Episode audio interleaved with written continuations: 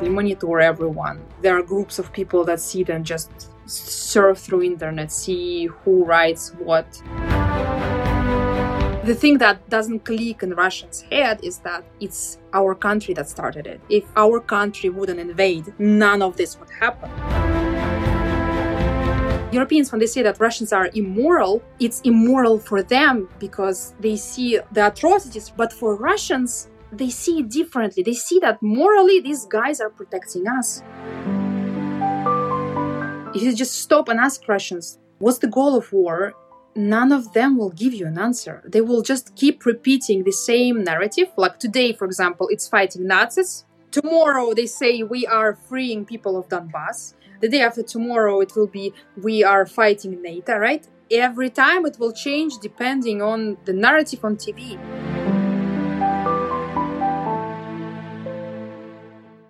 My guest today is Natalia Konstantinova, who is better known by her social media handle, Natasha from Russia. She is a popular Russian blogger and vlogger with a significant following on Instagram, TikTok, and Twitter, where some of her posts are getting up to half a million views. She started her blogging journey a few years ago as a way to help people understand aspects of Russian society unfamiliar to many parts of the world. But since the Russian invasion of Ukraine in February this year, she has provided useful and interesting insights about how this war is perceived in Russia. Natasha lives in the northwestern city of St. Petersburg, which is where she joins me from today. Natasha, thank you very much for joining me on the Voices of War. Hi, thank you for having me today. It's uh, absolutely amazing what you're doing. And uh, as I said to you at the start, you're exceptionally brave. Uh, but before we get into, I guess, the current war, I feel like we must get a sense uh, of your background. Why did you become a blogger and now a vlogger in the first place? You know, I've lived a little bit uh, abroad. Mm-hmm. Mostly on uh, Middle East, as we say in Russian. Mm-hmm. So I've lived during revolution in Egypt, and I lived in Gulf area in okay. UAE for a while. So when I lived in UAE, I figured out, you know, this country has a lot of expats from all over the world. So I figured that people has zero knowledge about Russia. Mm. Every time when I ask them, what do you know about Russia? You know, they tell me, oh, bears, vodka, and beautiful women. That's all. it was so shocking for me. Like people, when I try to tell them stories about life mm. here, they are so shocked. Some of them were asking me, do you have fridge over there even, you know? So I figured that people have they don't know anything about the country. So I came home in 2000 in the end of 2017 and I decided that it's time for me to share with the world, let mm, them see mm. how actually average Russians live. And I started my Instagram account and I just started to show them daily life, like mm. how streets look like, how people think, what we do during like you know during our day, mm. etc. And then it just grew up and like huge vlog mm, into mm. videos and um, I started to have even interviews with different people. So I, my idea was to make just Russia closer to foreigners. Mm, mm. I guess as a way to build a bridge between the outside yeah. world with Russia. And I guess that became very important, especially since uh, the Russian invasion in February started, because you were one of the I guess very few who from the start was very vocal and very public uh, about the war. Uh, or a special military operation, I guess, as it's uh, referred to in, in Russia. Uh, and you've been actually quite vocal about not calling it a military or special operation, but rather a war. How have you been able to do this? Is this safe for you? G- give us an insight as to what it is for you uh, to be so vocal against the war and also against Putin. How risky is this for you? You see here's a huge difference if you speak in russia in english right mm. if you hmm. write in english or you vlog about russia in english and if you write about russia in russian language mm-hmm. so i don't think like they really follow up with us vloggers who address the foreign audience they don't really care what foreigners think about them uh, what they care is local activists, okay. local influencers, right? So if I was actually an influencer with like million audience uh, that addresses Russians, that would be an issue. I would actually think twice before like writing war or you know um, mm. these kind of things. I would think more in that. Yeah. yeah. I mean, I would be critical, but I would be probably a little bit more smarter, not that open as I do it in English. Mm-hmm. Though also it might be, uh, uh, I might be biased here. Like, you never know in Russia, you know, you never know. Like, I might think that I'm kind of protected because I speak English, but in reality, yeah, it might happen that one day I will wake up and somebody is gonna knock my door and tell me, "Come with us," you know. Mm-hmm. What would happen if that was the case? What would you expect for somebody uh, who's been, you know, uh, speaking to foreigners and being critical and calling it a war rather than a special operation? What do you expect would happen?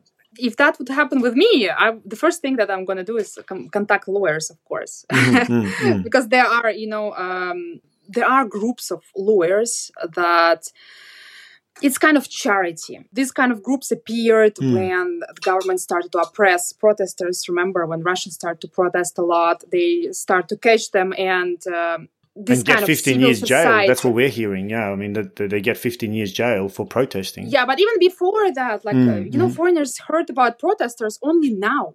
People mm, heard that Russians protesting only now when war started, but in reality, we're protesting for many years since like right. 2000s, you know, even before Georgian uh, invasion. But nobody remembers about that repressions start to happen gradually. I remember the huge shift actually happened in 2012 after Bolotny case when they were close to Kremlin. Uh, Putin got scared, and then they start to introduce these very severe laws to punish people who take part in protests. Mm. And since that time, people start to organize lawyers, people start to donate money to these organizations to help these protesters, mm, to mm, get mm. them out of prison, right? Or to help these people to pay fines. Because mm. first time when they catch you in protest, they don't put you directly in jail. They put you firstly, maybe for a few days in prison, right?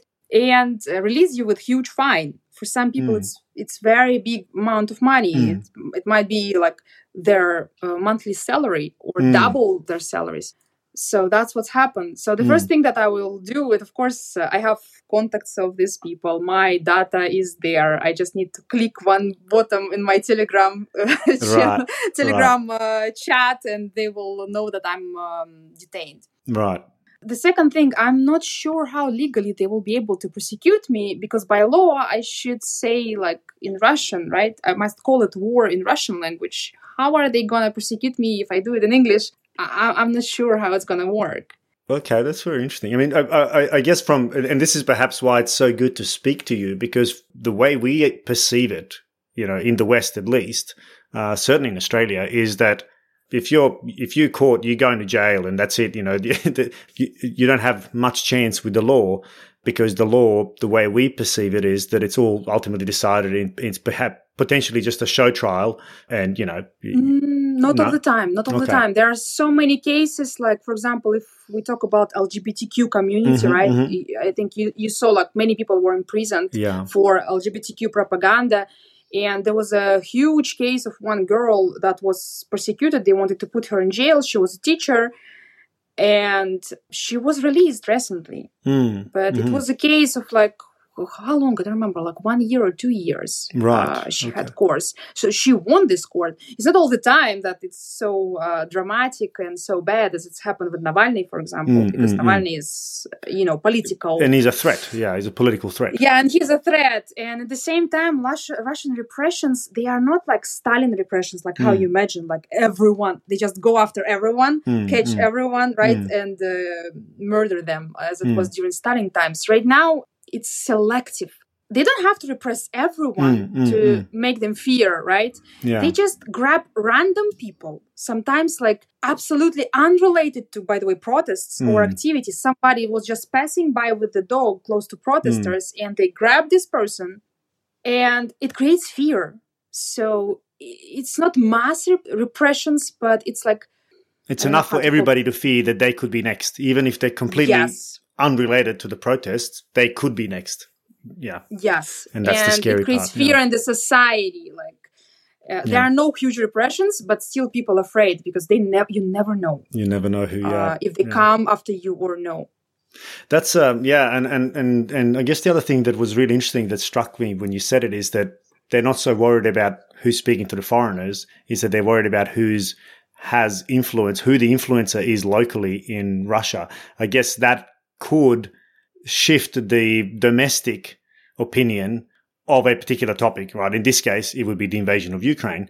Uh, somebody who could influence millions of people in Russia, that's a threat. You, who's speaking exactly. to the Western world, I'm sure they don't like it, but in many ways, it's not really a threat, so to speak, to the regime in in in that sense. Is that is that accurate? Yeah. Exactly. Yeah. Like foreigners, they can do whatever. Like I can say whatever for mm. foreigners. You know, mm. they do not influence on internal politics here, hmm. um, mm. and they don't care about external as we see. Mm, That's because really their behavior. You know, yeah. we can see what they think of the West.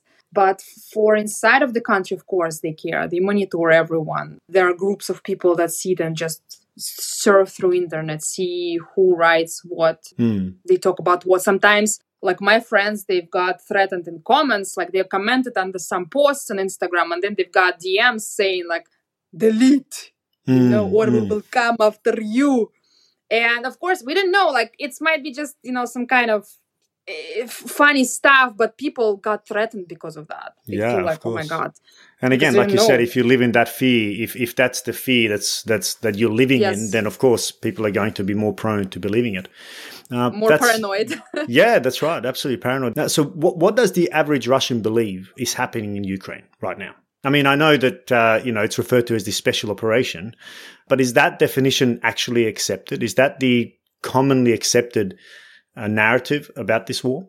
I can't speak for the whole Russia, but yeah, you know, I live in the second largest city, and mm. uh, cities are they are more like liberal comparing mm-hmm. to you know countryside, countryside in yeah. any country in the world. So, uh, yes, I'm in contact with people from countryside, from Far East, uh, according to my connections, according to the bubble that I live in. Yeah, yeah, yeah. That's yeah, that's very I fair. See, yeah. um, I see a huge difference. Like in Saint Petersburg, people don't discuss war at all, and mm. yeah, they don't use any more special operation. People are pretty openly um, saying war right now and they complain like when will it be over why are we there people get annoyed this is mm. what i see in discussions every day um, every day i go i meet people and i talk to them and i see this kind of like they're tired and they are annoyed and they just want to continue their life without caring that something is going to collapse pretty soon yeah yeah yeah in, in daily talks people try to avoid talking about that like they just live day by day and when you say they try to avoid talking about it is that again because of that paranoia and fear or are people in cafes? I mean, I know when you meet with your friends, you can probably talk openly over a coffee about what you what's going on. But can you overhear somebody else, you know, somebody who you don't know at the cafe talking about it openly as well? You can hear. You okay. can even walk on the street. Right and hear somebody speaking loudly on the phone, mm. complaining, swearing at some people because they have relatives, uh, for example, that live close to the border with Ukraine mm. and mm-hmm. they are mm-hmm. shelled, right? Uh, or their husbands were mobilized, right? I was just, yesterday, I was just hearing women screaming in the streets, shouting that they left her husband with nothing, like he has no equipment, these people don't care about us and blah blah blah blah so i, I don't see this kind of fear like yeah, they, don't, yeah. they don't speak about this because of fear but this yeah this is my personal experience course, yeah. so uh, yeah, i'm course. not uh, speaking for everyone but they mostly like apathetic because they don't know what to do with it. Like they can't change it. They weren't really choosing this government. That's the problem like people don't understand on the west. Like they say ah they chose this government so we have to blame all of them. But mm. the hmm. problem is there's no civil society. People weren't choosing anything. They were just living eating their food going to work and that's all. Mm, mm. but what do you mean they didn't choose this government there's no elections. Uh, I mean, how to explain? There are elections, mm-hmm. right? You can mm-hmm. see it on TV, like, mm-hmm. oh, they, they held elections. But in reality, everyone knows that there are no elections. Even from my personal experience, uh, if, if we look at all my family, I'm and my father are the only ones that go usually uh, to to, to vote. usually take part in elections. Yeah, mm-hmm. we go and actually vote.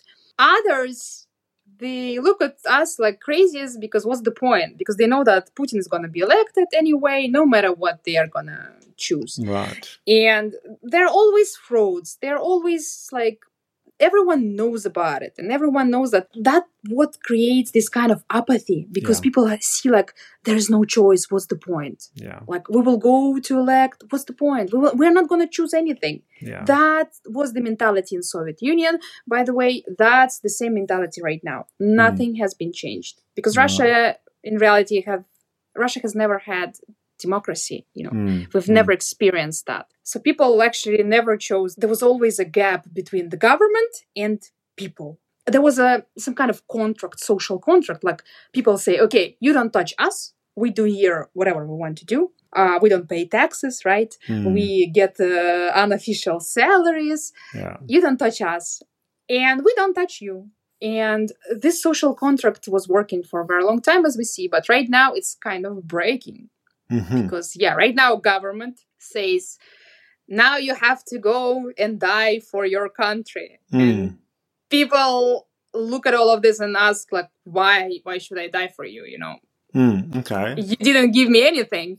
And right now you send me to die for your ideals, right? And this is the moment when social contract is breaking.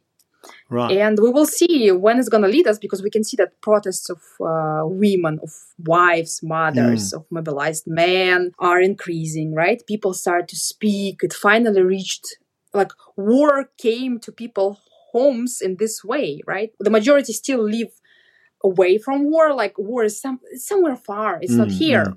Mm. Nobody has an experience of that, right? Mm, mm. But when they take your like brother, when you, they take your father, or your husband, that's a huge difference. Right mm. now, it gets personal. Yeah.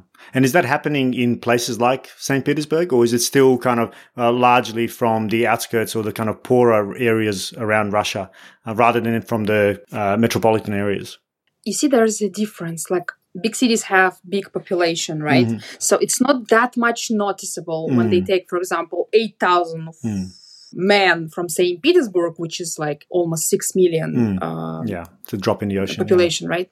It's not visible. You will mm. not, like, you walk on the street, you will not notice that something is actually going on. No. But like when I message my friends from villages, like in Siberia, mm. and they tell me they took 200 men from my village, and village is around 1,000 people. Mm it's huge thing like mm. it's Hmm. pretty visible and when these 200 people only two from them return back home wow. then it's pretty visible for people wow. and um, yeah I, I have had this experience personally like my friend lives in omsk close to omsk in village mm, mm-hmm. and uh, yeah half of his village was taken and only two two people from this uh, you know Mm. 200 returned back Wow. returned back Wow. injured even they are not healthy Mm, mm, mm. Wow. That so, and I guess that's the that's kind of leading to another aspect I wanted to explore because what we're hearing is that you know up to hundred thousand soldiers uh, have died or have been wounded so far on both sides, both Ukraine and and Russian. So you know, yeah two hundred thousand soldiers either dead or wounded, which is which is extraordinary numbers is this being discussed now more and more in Russia? I know you're saying that uh, wives are starting to protest and, and, and partners and so on, but is it gathering momentum? Is this something that there's some hope behind us that it could actually have an impact?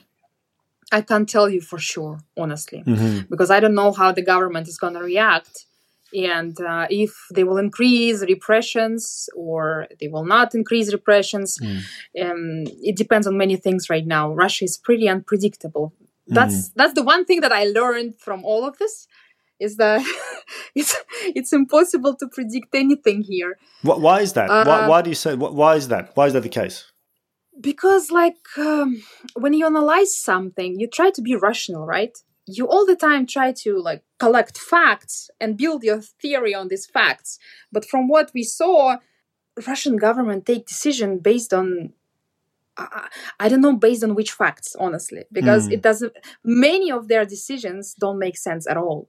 Probably, I don't know. Putin was getting false information. I don't know what's happened there, but no sane person will go and invade his neighbor Mm. you know it, it Mm. just it didn't make sense at all because it was absolutely clear for every sane person back then that russia is going to lose this war it's not going to win it's impossible to win because these people are going to protect their country and Mm. of course the west are, is going to support them right and Mm, These people are not yeah. Nazis, Yeah. right? It's Yeah. absolutely like it's nonsense. Everyone knew about this. It's just our neighbors, our friends, our relatives live there. We families, like those people who have uh, relatives. We knew everything. Like yeah, there are problems between countries. Uh, there were always problems there, but it's not like you have to go and kill all of them. Yeah, yeah, yeah.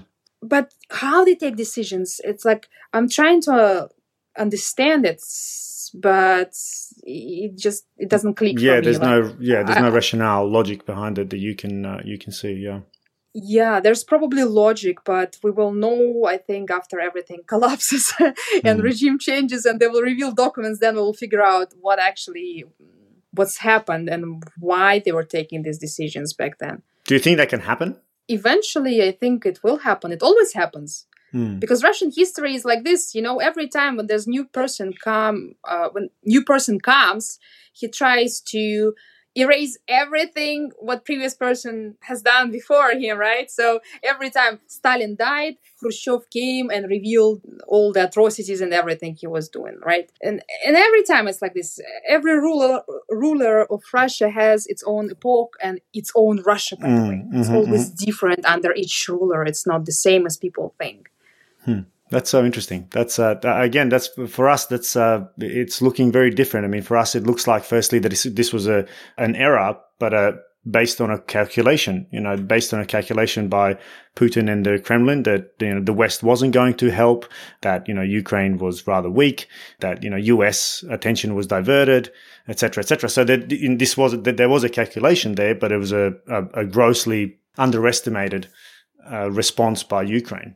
I I also think so. I also think that there was some kind of agreement that they were preparing some kind of cope over there, and Mm. some people just. Um, uh, Yeah, it just didn't happen the the way it was. yeah, planned. it just didn't happen. Let's say because if you look in the beginning of war, it just doesn't make nothing makes sense. Like why they sent this Rosgvardia? Remember this National Guard Mm, there? mm, yeah, yeah, National Guard is not for war, so they were preparing to like suppress protests, but they were met with army, Mm. and so it, so many things just don't make sense. Uh, but yeah, I guess it was just miscalculation of everything. He was Yeah. just getting absolutely wrong reports of what's going on in Ukraine. Yeah. So so then the, is it fair to say that, or, or, or maybe I should ask you, what percentage do you think of Russians are just apathetic about this, and what percentage are the kind of hardcore for war, and what percentage would be kind of on the opposite against the wall. You know, so how big is this middle, this apathetic middle that uh, that's rather indifferent? It looks for me that this apathetic part of the society is the majority. Mm.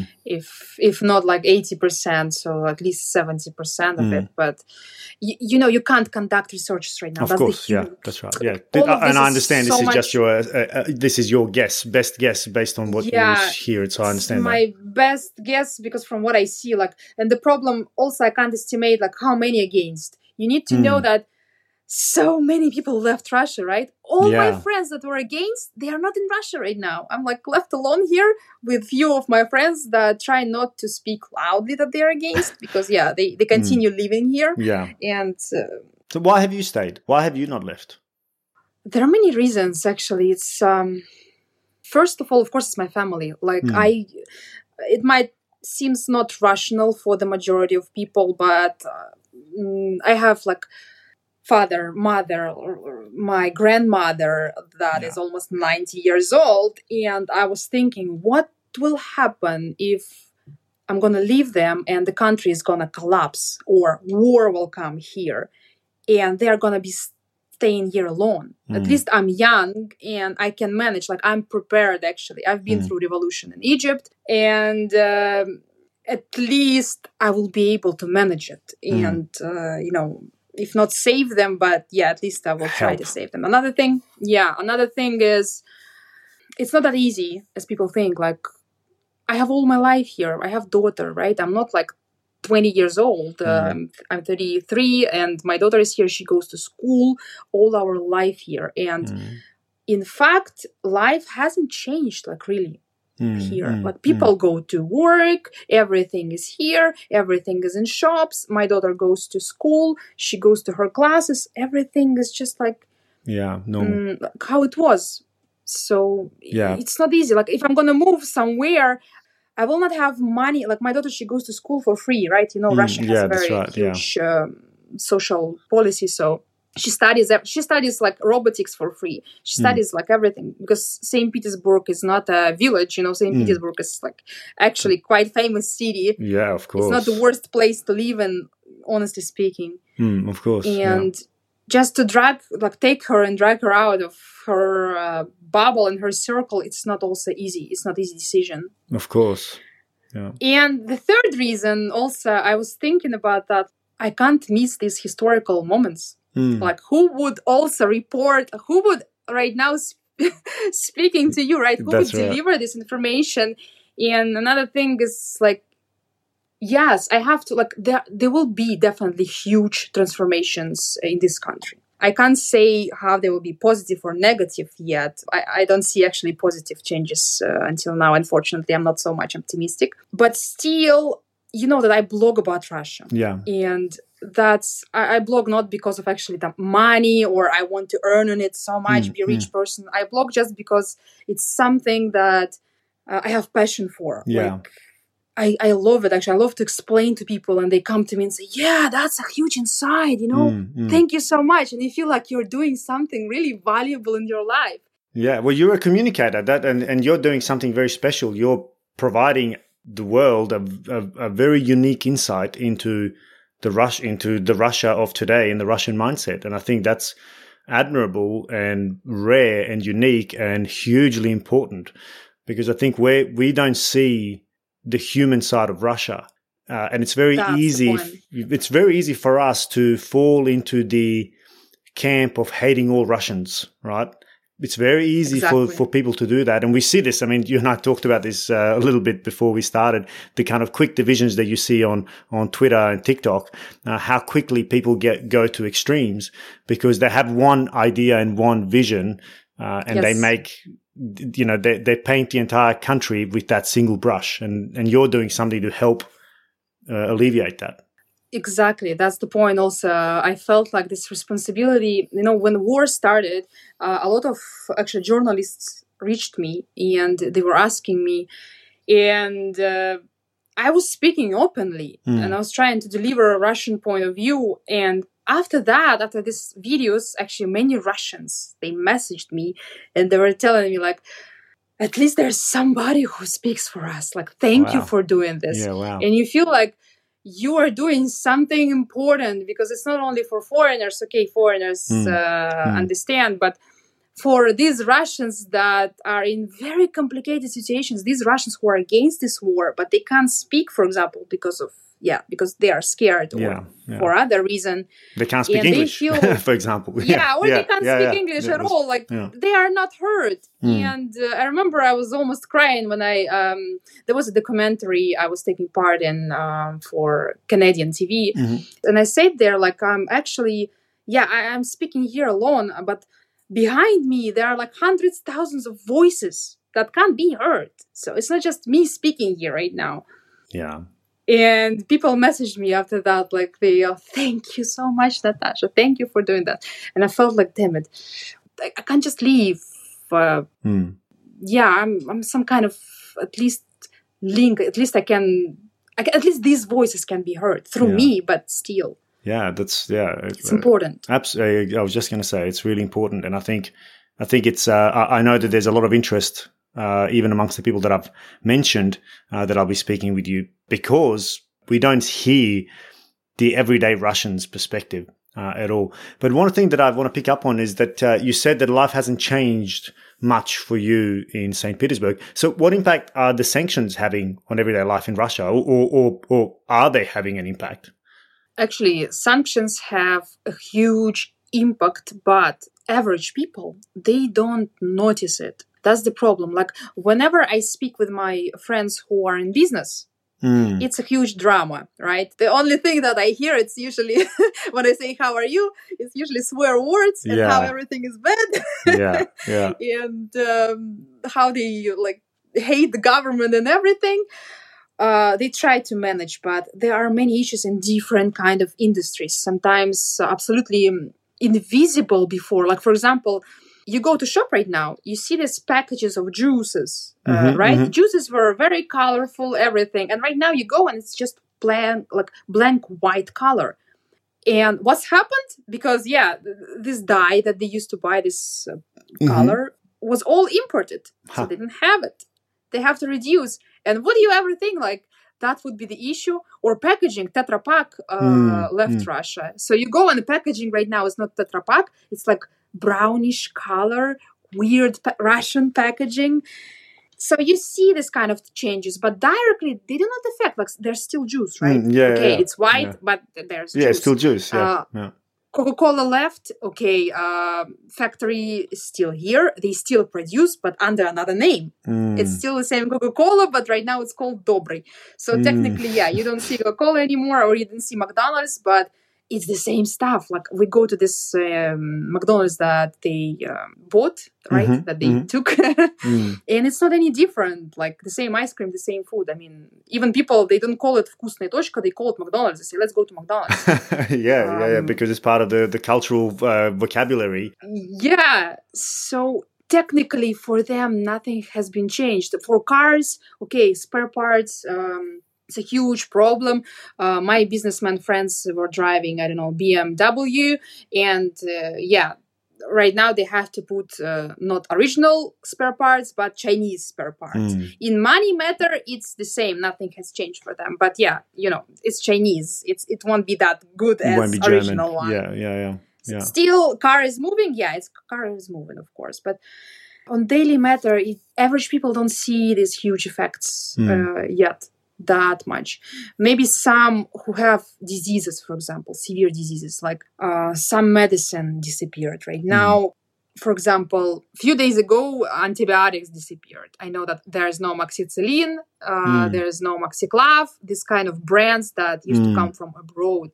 Mm. And if you're not sick, you will not know about this. But when you're sick, you start running and searching and then figure out that, yeah, there's no there's uh, medicine.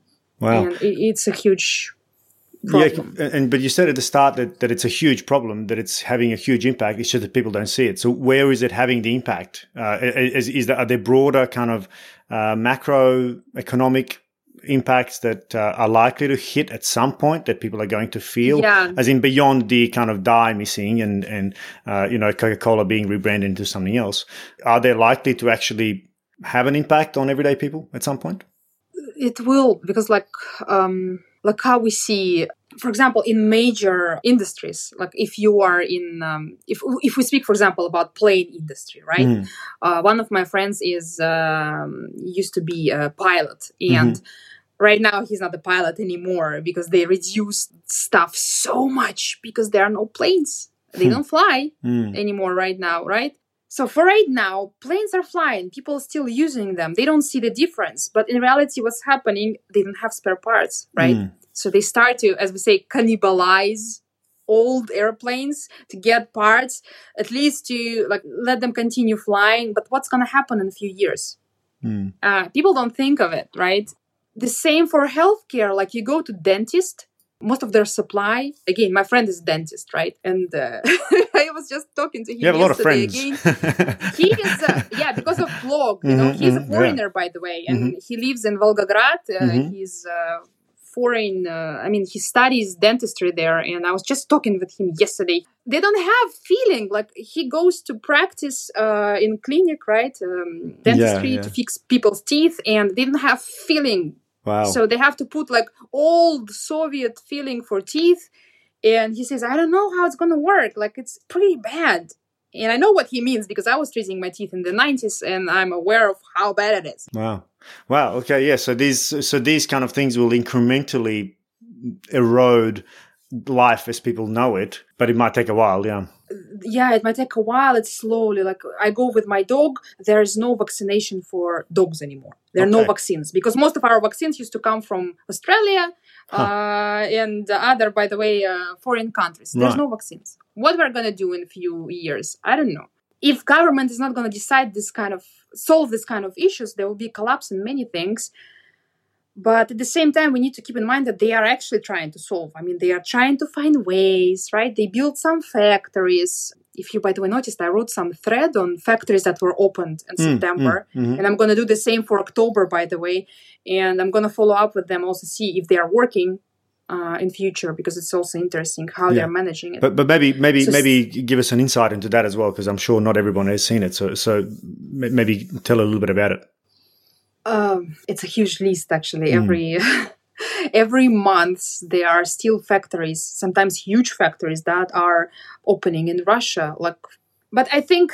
Um, like most of these huge projects you need to know that they are subsidized by government mm-hmm. right so uh, if government will not have money they will not be able to continue to with these projects it. so mm. i think by time the number of these factories are going to be reduced because government doesn't really have money okay, he doesn't have money. Uh, uh, uh, again, that's not necessarily what we're seeing here as well. We're seeing that you know Russian government is making more money due to its uh, gas yes. and oil exports, and uh, because the, obviously the price of uh, gas and oil has gone up, so that it's yes, you know, it's, it's making more money than it actually has prior to the invasion yeah yeah it, it's fair for the time of the beginning of war mm. but right now as you see the problem is they're going to implement ban on russian uh, oil right yeah. in december mm-hmm. so and um, the, the, supply of gas also mm-hmm. dropped so much to europe uh, many countries refused to buy gas and what I was reading yesterday, I saw that the deficit in budget of my city, for example, uh, was way higher than in previous years. Mm-hmm. We don't know for sure because you know they made new laws and they they make it secret some mm-hmm. articles of budget, so we can't see where this money actually yeah yeah yeah where this money goes and where it was spent to. Mm, so I'm, I'm not sure. We will see by time, but I highly doubt that Russia will be able to cover this this amount mm, of export Ex- that they were yeah. exporting to Europe with China or Asia, there's no infrastructure even to cover this, you know, this huge yeah. volume that was being uh, sent. Supplies, this mm. volume, yeah. yeah. I highly doubt. That's really interesting. So, so what information is available in Russia to everyday people about the situation, both via traditional and social media? I mean, how controlled is the information that people have access to? And perhaps most importantly, what information it doesn't matter what's available, but what are people consuming? You know, what are people watching? What are people listening to? Yes, that's the look. That's a good question because everything is available mm-hmm. if you search, right? If you just uh, curious, everything. Like okay. I read BBC in Russian, right? I read like everything. Mm. I have no issues with that. But the majority of people, that's the problem. They are not that curious as me. They don't really have time. They go to work right? Mm. they come home and they won't just lie on the sofa and relax uh, until next day. And watch the tv want to spend yeah, yeah watch yeah. tv play i don't know counter strike or something mm, like that mm, or watch mm. football. So what they do is like uh, i always measure by experience of my parents because yeah they are like average people. My dad uh, is a teacher. He comes from work. He opens tv and watch russian propaganda state channels, right? and what mm. do hmm. they say there? Um, I think you all can see yeah, yeah. Uh, in your news also as well. Uh, some people analyze it like it's mm. uh, it's absolutely nonsense most of the times. Pretty easy to debunk anything they say, mm. but do people spend time to go and search to debunk it? Of course, no. Most of them become like zombies and they just repeat the same thing that state TV says. Mm. And even if we look at like you, you're gonna tell me like not everyone is watching TV. Of course, not everyone watches TV, but most of Russian uh, media is controlled by the state. Mm. So whenever they go to the internet and they check Russian news, right, uh, it's gonna be owned by Putin's friends or relatives channels that will will post only a certain opinion you will mm. never see something different mm. they will not be able to go and see bbc popping up right mm. never because mm. bbc in order to read bbc you have to install vpn not mm. everyone knows what vpn is no, and it's not stable in most of cases so you have to spend some time for that right? yeah yeah so the, the learning curve is quite steep to even to even get access to that uh, different information. And most people won't have the time or the interest or the will. Uh, and I guess yeah. coupled with the fact that you said that most people just want to live their lives because they have to yes. earn their living, they have to feed their children, they have to feed their families. And I guess that's not, you know, that's not totally dissimilar to the West in many ways when we're talking about the wars in Iraq or Afghanistan, which were wars that were over there, right? So yeah, even though, even though absolutely. for you it's relatively close. It's just next door, but both Russia and Ukraine are big countries. If it doesn't affect most people's lives, it's very easy to, you know, it's just happening over there. Let me live my life. Let me live my life simply and do what I need to do to feed my family and uh, put food on the table. Exactly. It's actually so shocking for me because honestly, I can tell you honestly that I was expecting completely different reaction uh, from Russian society when mm. uh, Russia invaded uh, Ukraine. This I still remember this first day when we woke mm. up and I saw these bombings of Kiev. Uh, and I ran to like I live with parents together. Uh, mm-hmm. I ran to wake up my mother, and all of them start to run and shout like, "What the hell they're doing?" Mm. The, you see, the first reaction is genuine. That's mm, the point. Mm. Before propaganda yeah. started to work, people started to shout like, these crazy politicians, we should do something. And then propaganda started to work, explaining them that they are Nazis, biolabs, you know, this kind yeah, of stuff. Yeah, and they are like, okay, so yeah, that that makes sense. And that's all. Is the everyday Russian hearing about or in any way finding out about you know the atrocities war crimes that are being committed civilians that are being killed even just now this kind of latest bombing of the electric grid you know where you know, I think a third of Ukraine was without power uh, just in the last couple of days. Is this getting through to the everyday Russian? Uh, you need to um, to understand that when there's war, there's always war propaganda, right? Mm-hmm, mm-hmm. So first, first rules of war propaganda is dehumanize your enemy, mm-hmm, right? Mm-hmm. One of the first. So of course, what they do is they do not show Russian atrocities, but they show Ukrainian atrocities, mm, right? Mm-hmm. So they dehumanize the same thing that Ukrainian part does with Russians right now. Russians do with Ukrainians. absolutely the same story. I, yeah. I, I sit in both, you know, um, yeah. communities. I read Ukrainian and read Russian, and I see absolutely the same techniques. Like people lose humanity in all of this. Like mm. they, they see, you see, they they rape our children, and then Russians say, you see, they um uh, they kill collaborators, uh, mm. they kill these Russian people, and if you look at all of this and you feel like there's no end to this. Um, yeah, yeah, both sides are doing awful things, but it's um, the thing that doesn't click in Russians' head is that it's our country that started it. If mm. our country wouldn't invade, none of this would happen, mm, mm, right? There wouldn't be any atrocities. So they try to keep people away from all of this, not to show them. Of course, and uh, every time when the West try to show something like, remember the story with the Mariupol hospital, yes, uh, remember yeah, the Bucha and all this kind of That's stuff. Right. Of course, they're like many questions about that, but still, it's everything is proved already. You know, we mm. see videos, we see like Russian soldiers shooting people, killing people. What what's questionable about that? But still but it's very easy like to make the narrative that you know oh that's a false flag operation those are yes. those are those are cia or those are yes. you know nato or whatever i mean it's a yeah this yeah. is not true they they make even programs uh, like to debunk Ukrainian fakes, to show that it's all fake mm. and hmm. people are not real and this is not real and this is you see that was a that was edited, you know, this kind of stuff. Yeah, of course, that's right. Yeah. And people believe, yes, they look at it and they say, yeah, like you believe and if you try to um, deliver some information to them they will tell you that you fall under western propaganda so you just repeat the same You're stuff and yeah you're brainwashed and it just goes in circles over and over again. So, so what does victory look like to the everyday Russian at the moment then? Given everything you said about the narratives, and let's let's assume that most are happy to swallow the propaganda because they, you know, realistically, it's very difficult to bypass the propaganda because it's everywhere, and if that's all you're hearing, um, so what is what does what does victory look like? You know, at which point will the Russian people say, "Okay, we've won, and that's that's enough now"? You know, in this moment, uh, to answer this question, I need to firstly understand what was the goal of war. What's actually to win something? There should be clear mm. goal, right? Mm-hmm, like mm-hmm. if you go to invade, what's your goal? To take resources, to take territories, or to kill, uh, I don't know, to remove this uh, terrorist or mm-hmm, something like that. There should be mm-hmm. a goal, and then you build a plan, right? Mm-hmm. Strategy, how you reach this goal.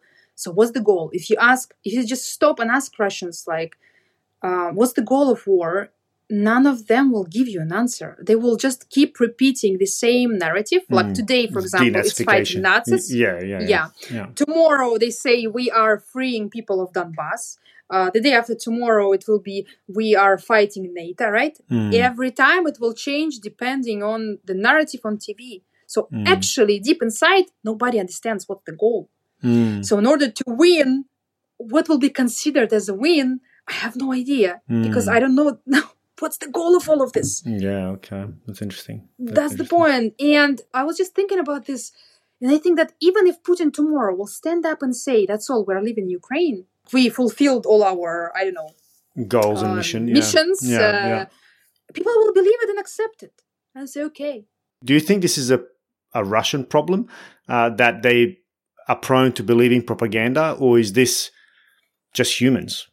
No, I think yeah, it's just a human problem. You know, the laws of propaganda weren't invented by Russians, by the way. Uh, it was tested on many people. We've seen these examples in history. Mm. Uh, it wasn't so long ago, right? Um, Germany even and um, I, haven't lived in the whole world. I don't know. Like I have to mm. still travel and see. mm. But I, yeah, I communicate with Americans every day because most of my um, audience on TikTok is American, mm. by mm-hmm. the way. Mm-hmm. And I see that the yeah the closest mentality to Russians are actually Americans. Like I see the same problems they face because America also have their own propaganda, you know, yeah. and uh, brainwashing, and they understand me the most when I say like when people come, Europeans come and tell me how people can believe that uh, there are Nazis. I say how people could believe in um, that there is no COVID, that mm, there are mm. some like this QAnon theory, right? Yeah, that's right. Exactly. Uh, yeah, yeah, yeah, yeah. Pedophiles that are eating children, all this kind of stuff. That's right. Yeah. And then, yeah, they say, damn, yeah, you're right. It's exactly the same. Mm. Uh, or anti vaxxers movements and all this kind of un- mm. unscientific stuff that's mm. going on in the world. Like, hmm. yeah, it's just right. the same. Yeah, exactly. You're right. Yeah. And by the way, the interesting part that people who understood me the most, by the way, when the war just started and they saw me fighting with haters and explaining, people who understood me the most were American uh, soldiers, people hmm. who served in Afghanistan, people who served in Iraq. But yeah, I, they are my, by the way, supporters, uh, people who are donating money to me just because they like what I'm doing, mm, you know, not mm. like to support me. yeah, yeah, no, something, yeah. but yeah, just to support because I was giving them um, uh, like the perspective from inside, and they were the first who messaged me back then and uh, tell me we like I I know what's going on. Like I I've been there. You know, mm. Americans also had this kind of guilt, uh, those who served there in mm. Iraq, and they've seen all of this. And they completely like understand me when I was talking about this war. Like it didn't make sense at all. Yeah, this dehumanizing part also of people, like they're, they're just average people that live here. It's not like they are not orcs. They are mm, not some kind of right. robots. They do have empathy actually, mm. because you can see it, it's it's absolutely like mind blowing because you can see this babushka that shouts like, "Yes, our boys, they are fighting Nazis there." She supports, mm. and at the same mm. time, she goes out and feed cats there right she's yeah. taking care she's uh, sitting home and knitting uh, socks for her soldiers that yeah. it's just the people uh, europeans when they say that russians are immoral it's immoral for them because mm. they see the atrocities but for russians they see it differently. They see that morally these guys are protecting us, yeah. right? So it's morally good for them that yeah. these people are protecting our country. These guys go to like uh, to die for our freedom. Yeah. Yes, yeah. need because they are Nazis there. If not our boys, they are gonna kill us all. So if you look from this perspective, mm. you don't see it like they don't have morals. These yeah. morals are just different perspectives. Everybody the thinks point. they're the good guy, right?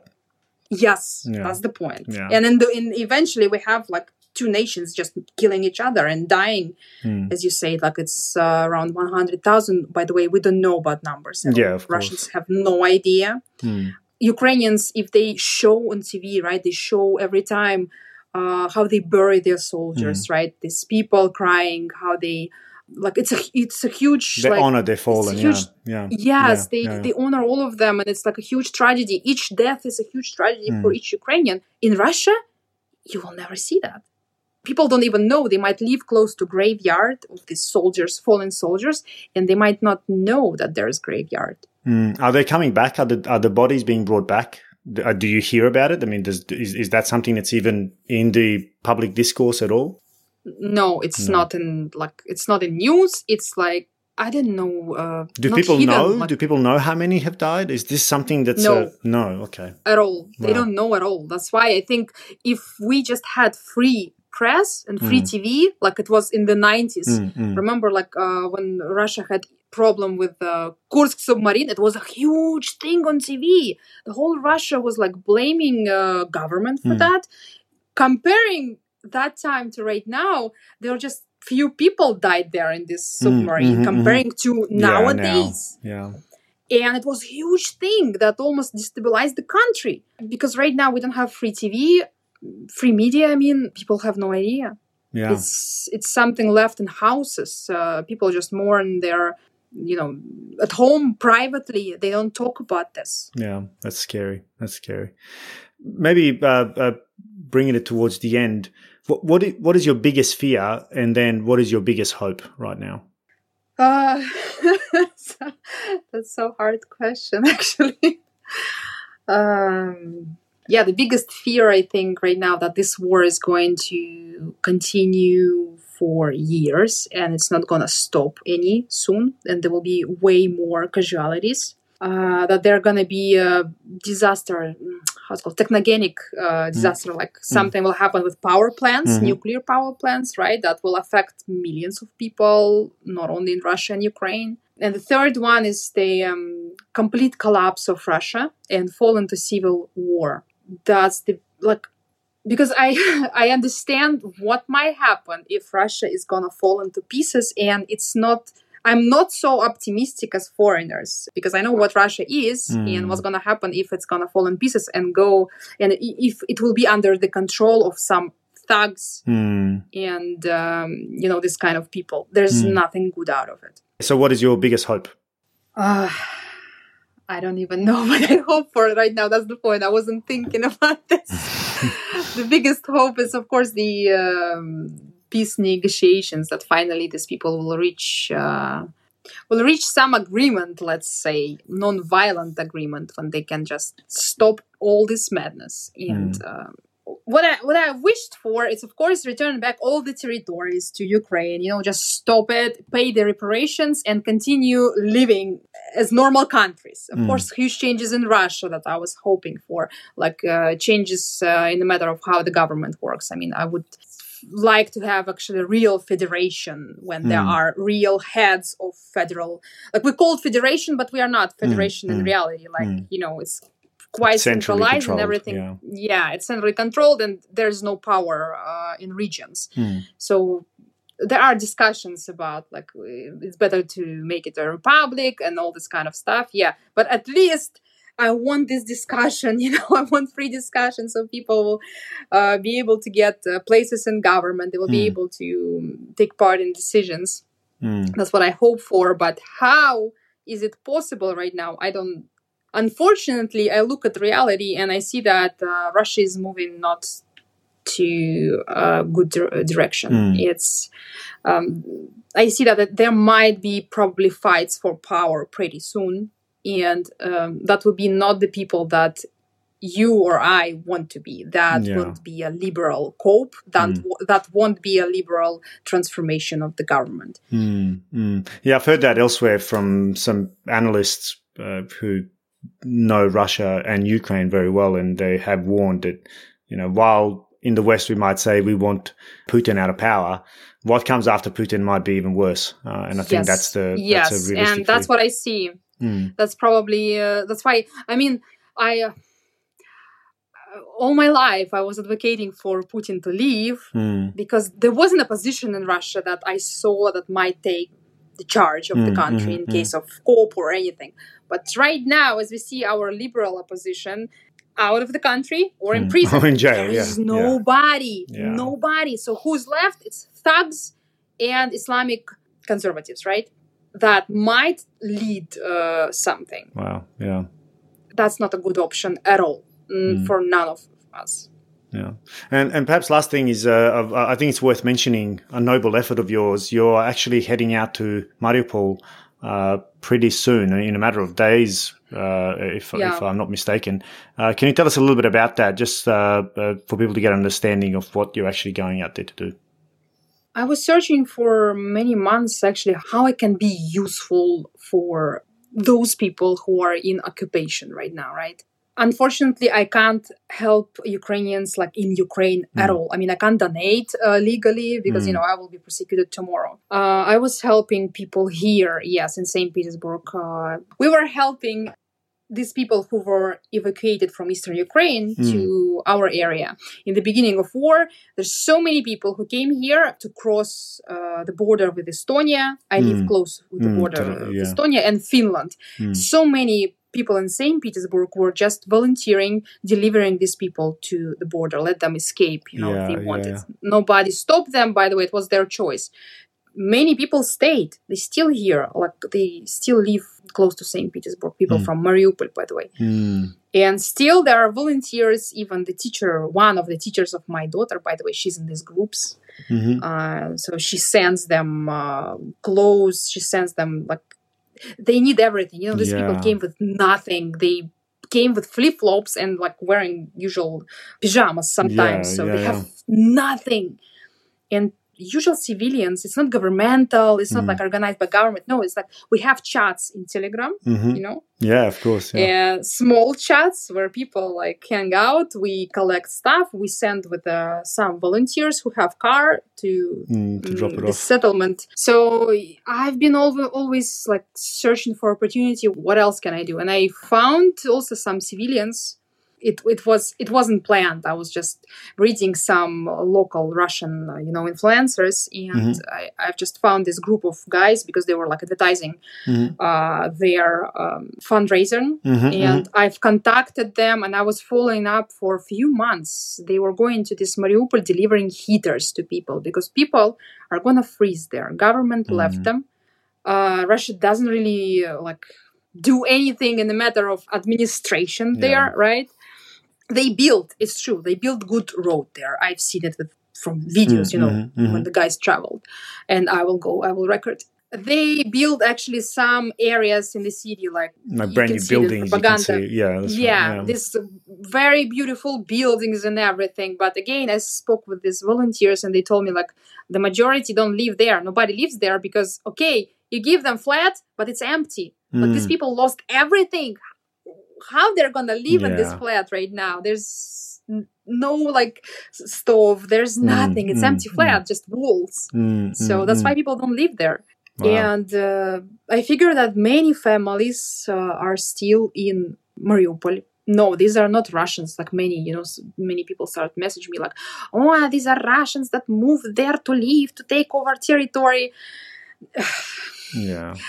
Like, would you go? Like, if I will offer for you tomorrow, like, let's move to Mariupol, right?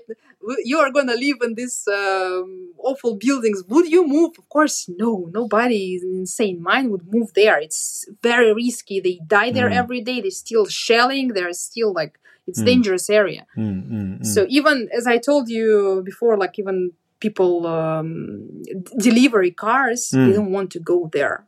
It's only private drivers that decide that they want.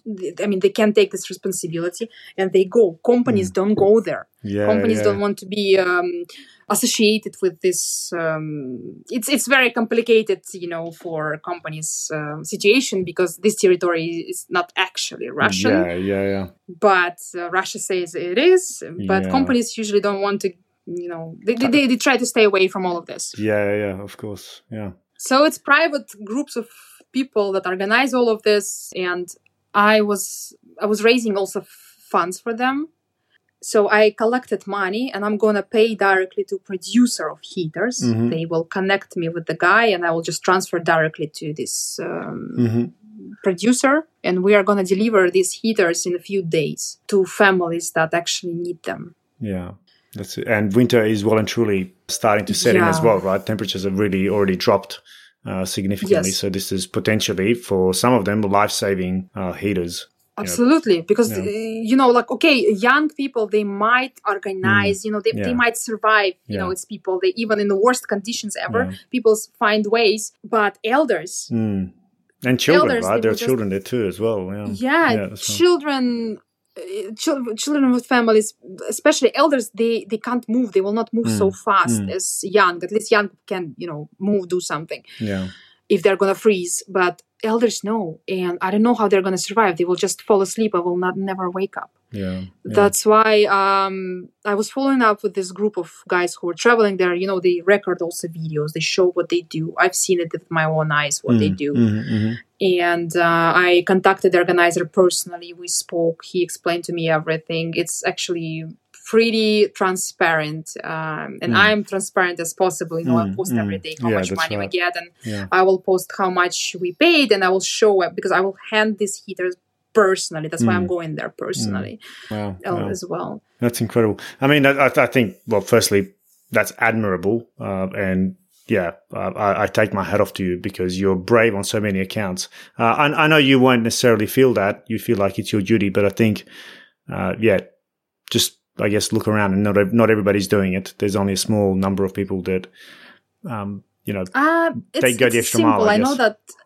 Yeah, it's it's sometimes like I think um, I was just speaking yesterday with my best friend. You know, she asked me, and I told her, you know, I think that I'm going there actually not not like not to record stuff to mm-hmm, show to mm-hmm, foreigners or something like that more than i go there personally for me mm, um, yeah it's it's been really like hard time all these months to see and you know to watch all of these deaths. And it's done in your name right? yeah, and yeah. it's done yeah under yeah. like my name that i'm yeah. russian and i i completely understand this hate that comes from ukrainians. I mean i understand like I, have seen them all sitting there and shouting like why they, you are killing us and you are not protesting. And i absolutely understand why um, people behave this or that way. Mm so all these months, yeah, I was like, I, I didn't know what I'm gonna do next. Like, yeah. I I spent all these years, you know, trying to make Russia close to foreigners, mm. trying to explain it, and then I felt like it's just everything was devalued during one day. Like yeah. I could just trash everything what I was yeah. doing in, you know, in trash can. Yeah, it was all for nothing. Yeah. Well, I don't think it was for nothing. I mean, I think you're you're you you have a special role to play right now. Even just speaking to me, I think you you you're certainly going to open, you know, the eyes and ears of some of my audience at least. Uh, so, you know, I think this is yeah, uh, I think it's certainly helpful to hear the other perspective because we don't get to hear it often. Yeah, I, I I'm glad that I can I can share with you. Yeah, I mean, it's it's not it's really not something we talk about. Yeah that's you know you see that's i think the huge uh, problem why this war also happened and why generally wars also are happening it's this dehumanization that is going on mm. and that the absence actually of dialogue between yeah. people yeah. because like seriously uh, people live know, in their bubble questions... like you said people live in their bubble yes, right yeah people yeah. live in the bubble and like whenever I just open the door a little bit for them. I show like I travel around Russia. I show that villages, you know, I'm, I'm not like this fancy blogger that mm. shows everything perfect. It was actually opposite. I used to so much complain. I used to show like bad parts mm. and at the same time good parts. Like it's not always like black and it's not always mm white mm, you know? yeah yeah. And that's why i think people um, valued me also as well because i'm not showing only one side of it. Mm, and mm. they see these usual human beings that live in these villages. They just do their they raise their children. They also the same like watch american shows by the way. Mm, they yeah. um sit on internet play games. Just yeah. the same like any person like i don't know this john in uh, somewhere in the us uh, mm, yeah is absolutely the same Ivan that lives here in Siberia. Yeah, and right. if they meet together in reality, they would just sit together, drink vodka, and uh, they will be best friends. Believe Yeah. me, I've seen it so many times in my life. Yeah, that's right. And, and that's in fact a, a a big part of this podcast is to is to you know scratch below the simple narratives of war, uh, which is what we're unfortunately being exposed to on a day to day basis. Um, on, that note, Natasha, I really want to thank you. We've uh, gone well beyond, uh, I think, what we originally agreed on. I- so it was actually. I'm sorry. I, no, no, no. I can speak. No, I was so about to apologize to you for uh, for for keeping you away from uh, from your very busy uh, and active life. Uh, but I really do want to thank you for giving me so much of your time. I think this was a very special conversation for me, and I think most of my audience will recognize how important this conversation was. Uh, and I wish you best of luck in Mariupol in the next couple of days, and I'll be eagerly watching uh, on social media how it all goes. And of course, I will be sharing it uh, with my networks. Uh, but yeah, I certainly look forward to speaking again because I think this was again, yeah, this this was a really important conversation. Thank you. Thank you. Have a good day.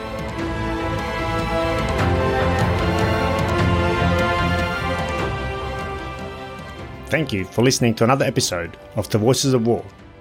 And since you got this far, please take a moment to like and review the show wherever you get your pods.